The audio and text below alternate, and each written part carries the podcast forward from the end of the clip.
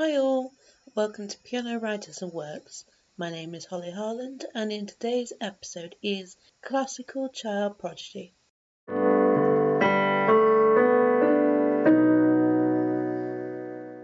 Wolfgang Amadeus Mozart was born on the 27th of January 1756 in Salzburg, Austria. His father Leopold came from a good standing family. He was the author of a famous violin playing manual, which was published the year of Mozart's birth.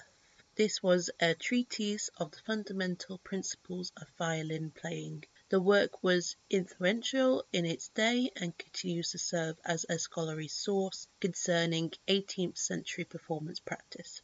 His mother, Anna Maria, was born of a middle class family active in local administration. Mozart and his sister Maria Anna were the only two of their seven children to survive. At the age of three he was picking out chords on the harpsichord.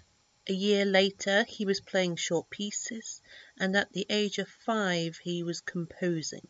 There are anecdotes about his precise memory of pitch, about his scribbling a concerto at the age of five. In 1762 Mozart's father took Maria, now aged eleven, and Wolfgang, aged six, to a court Bavaria in Munich, in what was to become the first of several European tours. The siblings travelled to the courts of Paris, London, The Hague in the Netherlands, and Zurich, performing as child prodigies. Mozart met a number of accomplished musicians and became familiar with their works. Particularly important was his meeting with Johann Christian Bach, who was Johann Sebastian Bach's youngest son, in London, who had a strong influence on Mozart. The trips were long and often demanding, travelling in primitive conditions and waiting for invitations and reimbursements from the nobility. Due to the early years being completely devoted to music, he is considered a child prodigy. It is defined in psychology research as a person under the age of 10 who produces meaningful output in some domain to the level of an adult expert. They have a different approach to learning and assimilating information than most normal children which is definitely outlined by the anecdotes of Mozart. Some of the stories are that he played blindfolded with his arms crossed, and at the age of eight, his ability to sight read unfamiliar music was quite astonishing. In the most masterly manner, he was unable to fall asleep, so he transcribed choral work Miserere from memory, having seen the performance, and went back to hear the piece a second time to correct any errors. However, there must have been extreme pressure applied to Mozart. Most, I would imagine, would have come from his father. In a research of child prodigy, it is suggested that a downside of being one is everyone expects you that when you grow up to be a genius. Also, as most of their child life is dominated by one thing, it can lead to being burnt out and lose interest at a later time. Mozart certainly did not lose interest in music, as he created over 600 works of music, with some being the most famous and loved pieces of symphonic, chamber, operatic, and choral music. However, the pressure placed upon Mozart to provide income to the family spiraled out of control. Money played an essential role, even during his time as a child prodigy, as Mozart's father had given up his own position as a musician for some time to support the career of his son. He had to contribute to the family budget. Emperor Joseph II was a fan of Mozart's work, and in 1787, to prevent so rare a genius from going abroad, he gave the composer a well paying position that required little more than the writing of dances. In a letter to his father, Leopold, Mozart had warned that the Viennese gentry, and in particular the Emperor, must not imagine that I am on this earth solely for the sake of Vienna. So it seems that Mozart was pushed into one direction by certain powerful people. In regards to his salary, the income from teaching, performances, and publications is thought to be between 3,000 to 4,000 florins between 1781 to 1791. This would have given him an upper class lifestyle in the 18th century, yet he died with a little money to his name. In today's standards, Mozart would have, would be worth about a hundred thousand pounds. As with all freelance artists, Mozart's income fluctuated. When money was there, he spent it freely. Constant moves and luxurious lifestyle was extremely costly, but Mozart was more than capable of making money in Vienna. But there were also times where the Mozart family had to endure abject poverty. His careless handling of money was not the only reason for this. Constance Mozart, his wife, suffered from ulcerated varicose veins, which can be developed after a minor injury if there's a problem with the circulation of blood in your leg.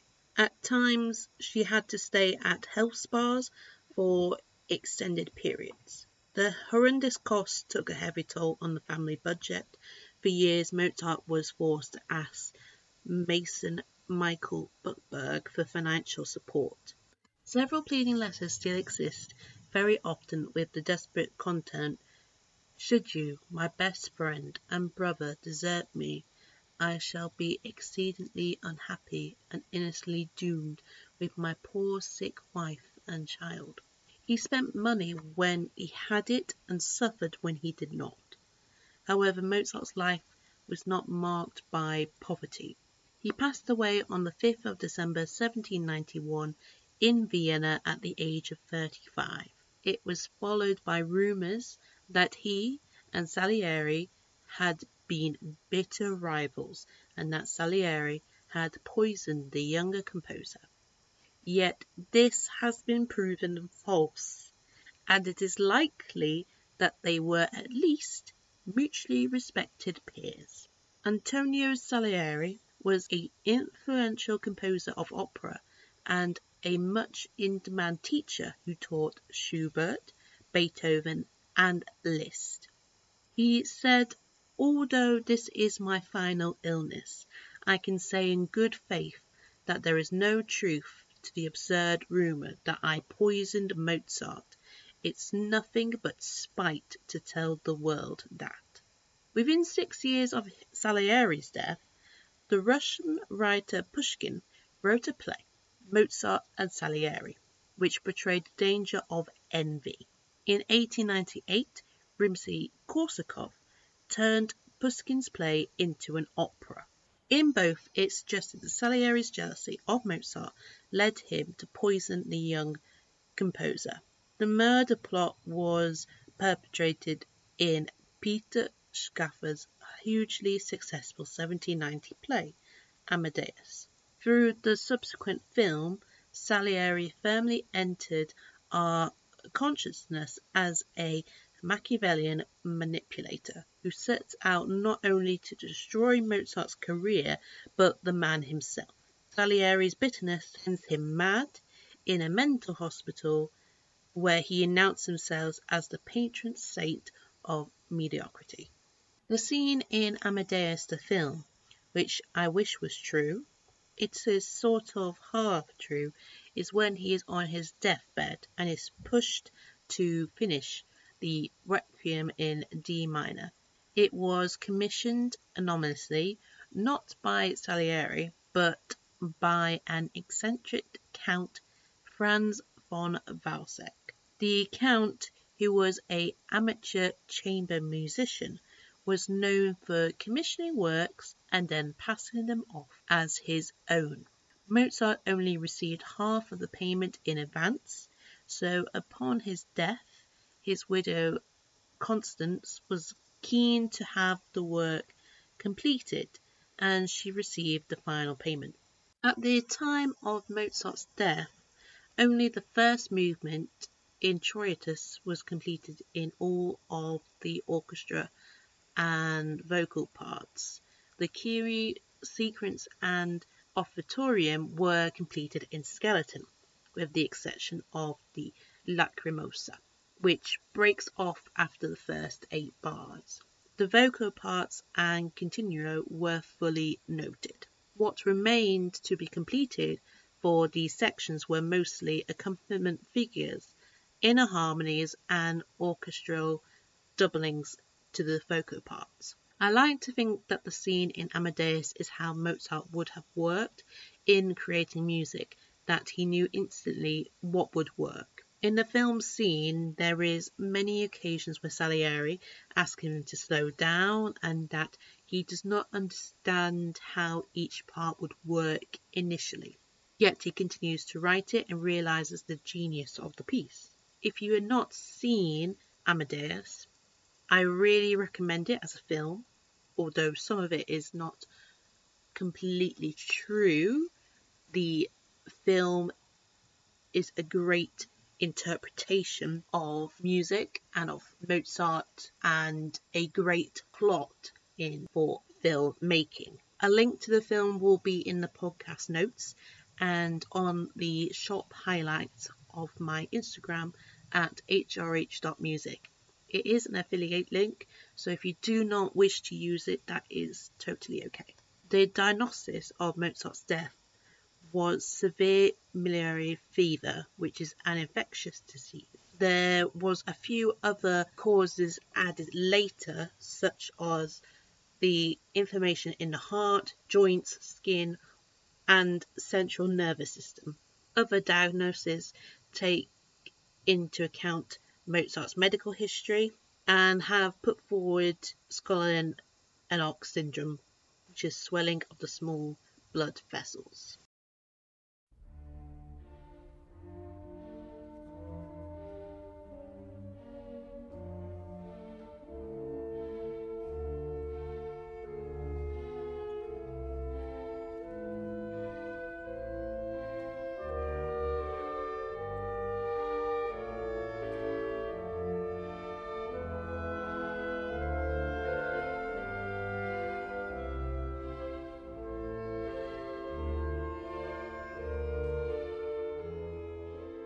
Between 1782 and 1786, Mozart wrote twenty works for piano solo, including sonatas, variations, fantasias, suites, fugues, rondos, and works for piano in four hands and two. He almost single-handedly developed and popularized the classical piano concerto. Although he did not invent the piano concerto, he just as he didn't invent the symphony or opera or any other genres in which he worked, he managed to elevate it and expand upon the format and polish it and open its boundaries to new ideas and new possibilities. The piano concerto, a relatively new concept during his lifetime, that proved to be the most innovative. Johann Sebastian Bach had written piano concertos, or keyboard concertos.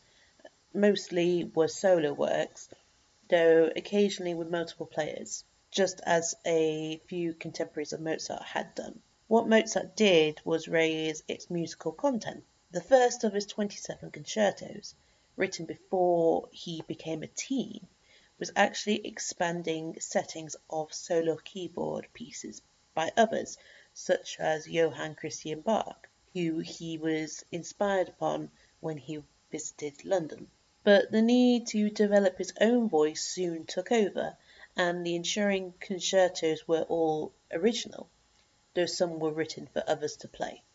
An early example is the Concerto No. 9, penned for a mysterious but clearly talented lady in 1781 Mozart left his hometown of Salzburg and moved to Vienna, a city he described to his father as "Klavierland". Land of the Piano. Soon after his arrival he composed three concertos, which are numbers 11 to 13, which made a ripple within the Viennese public. But there came a flurry of works for piano and chamber orchestra, and these caught the imagination of music lovers as well as fellow composers, one of them being Haydn. In 1784 came six new and ground-breaking concertos, followed by three masterpieces in each of the next two years. Most of these were intended for performances before subscription audiences who clearly enjoyed the concertos. But then it all ceased. Attendance dropped due to the lure of other musical entertainments such as light Italian opera. Mozart would write only two more piano concertos during his five remaining years.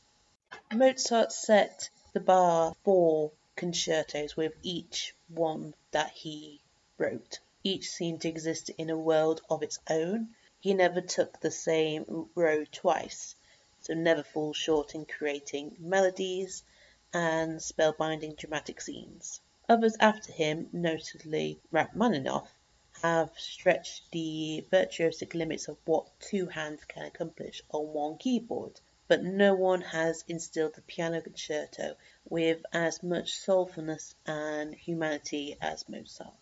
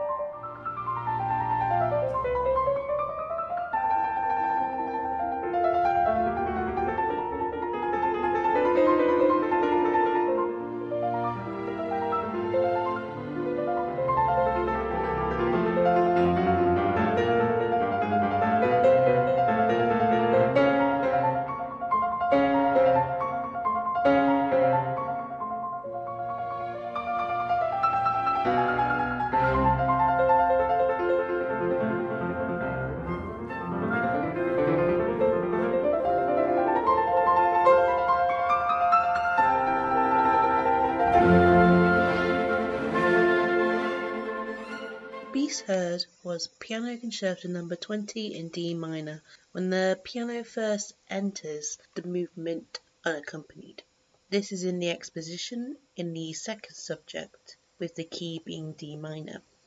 It opens with a four-part counterpoint ending on a perfect cadence. The piano begins with only the right hand and then the left hand joins in the second bar during the appoggiatura in the treble clef, playing thirds in the left hand. There is then an antiphony between the right hand and the left hand with two bar phrases. The orchestra then joins whilst the piano plays fast demi-semiquaver rhythms in the right hand with the left playing chords on the first and third beat, moving between the tonic and the dominant chord, ending the phrase with a perfect cadence. The first theme from the exposition in the first subject, the piano rejoins as a solo playing bass motif with fast semiquaver patterns that shadows the violins. The demi-semiquavers is a rising melody, then is moved to the left hand. There is a call and response between the piano and orchestra as the piano melody plays the flute motif and then the oboe melody motif, which includes dotted rhythms leading back into the demi-semiquaver runs. If you have ever played Mozart, he loves a good scalic demi-semiquaver run, ending with a trill and demi-semiquavers in the left hand, which the section heard ends on. Obviously, this is not the full piano concerto, this is only a small section. It is very enjoyable to listen and to read along to the score, and it allows the piano to shine as well as the orchestra, which I think Mozart gets spot on. Although he lived a short life, his influence on classical music has to be one of the greatest alongside J.S. Bach. His life has been heavily researched about being a child prodigy, but also the story of his death is one of the great dramas, even if it is fabricated. I believe there was definitely his style to depart the world, even though he fell ill. Um, I'm sure he would have loved to have heard the story. Mozart is definitely a name that has not been forgotten since his presence in Vienna. The fact that he was creating music at the early age and to have a staggering amount of works for someone that died at the age of 35. He is a melodic genius with great character and fun. Even in today's time, one of the most used memes is from the Queen of the Night from the opera Magic Flute, eh, alongside the animal Marat. His works have been woven into our popular culture, from a major Academy Award winning motion picture to a Golden Globe winning series. His music remains a core part of the repertoire of every major opera house, symphony orchestra, string quartet, and solo performer. There seems that for someone with, with such a short life that he ravished in, there seems little doubt of Mozart ever dying out and I would hope not for the future.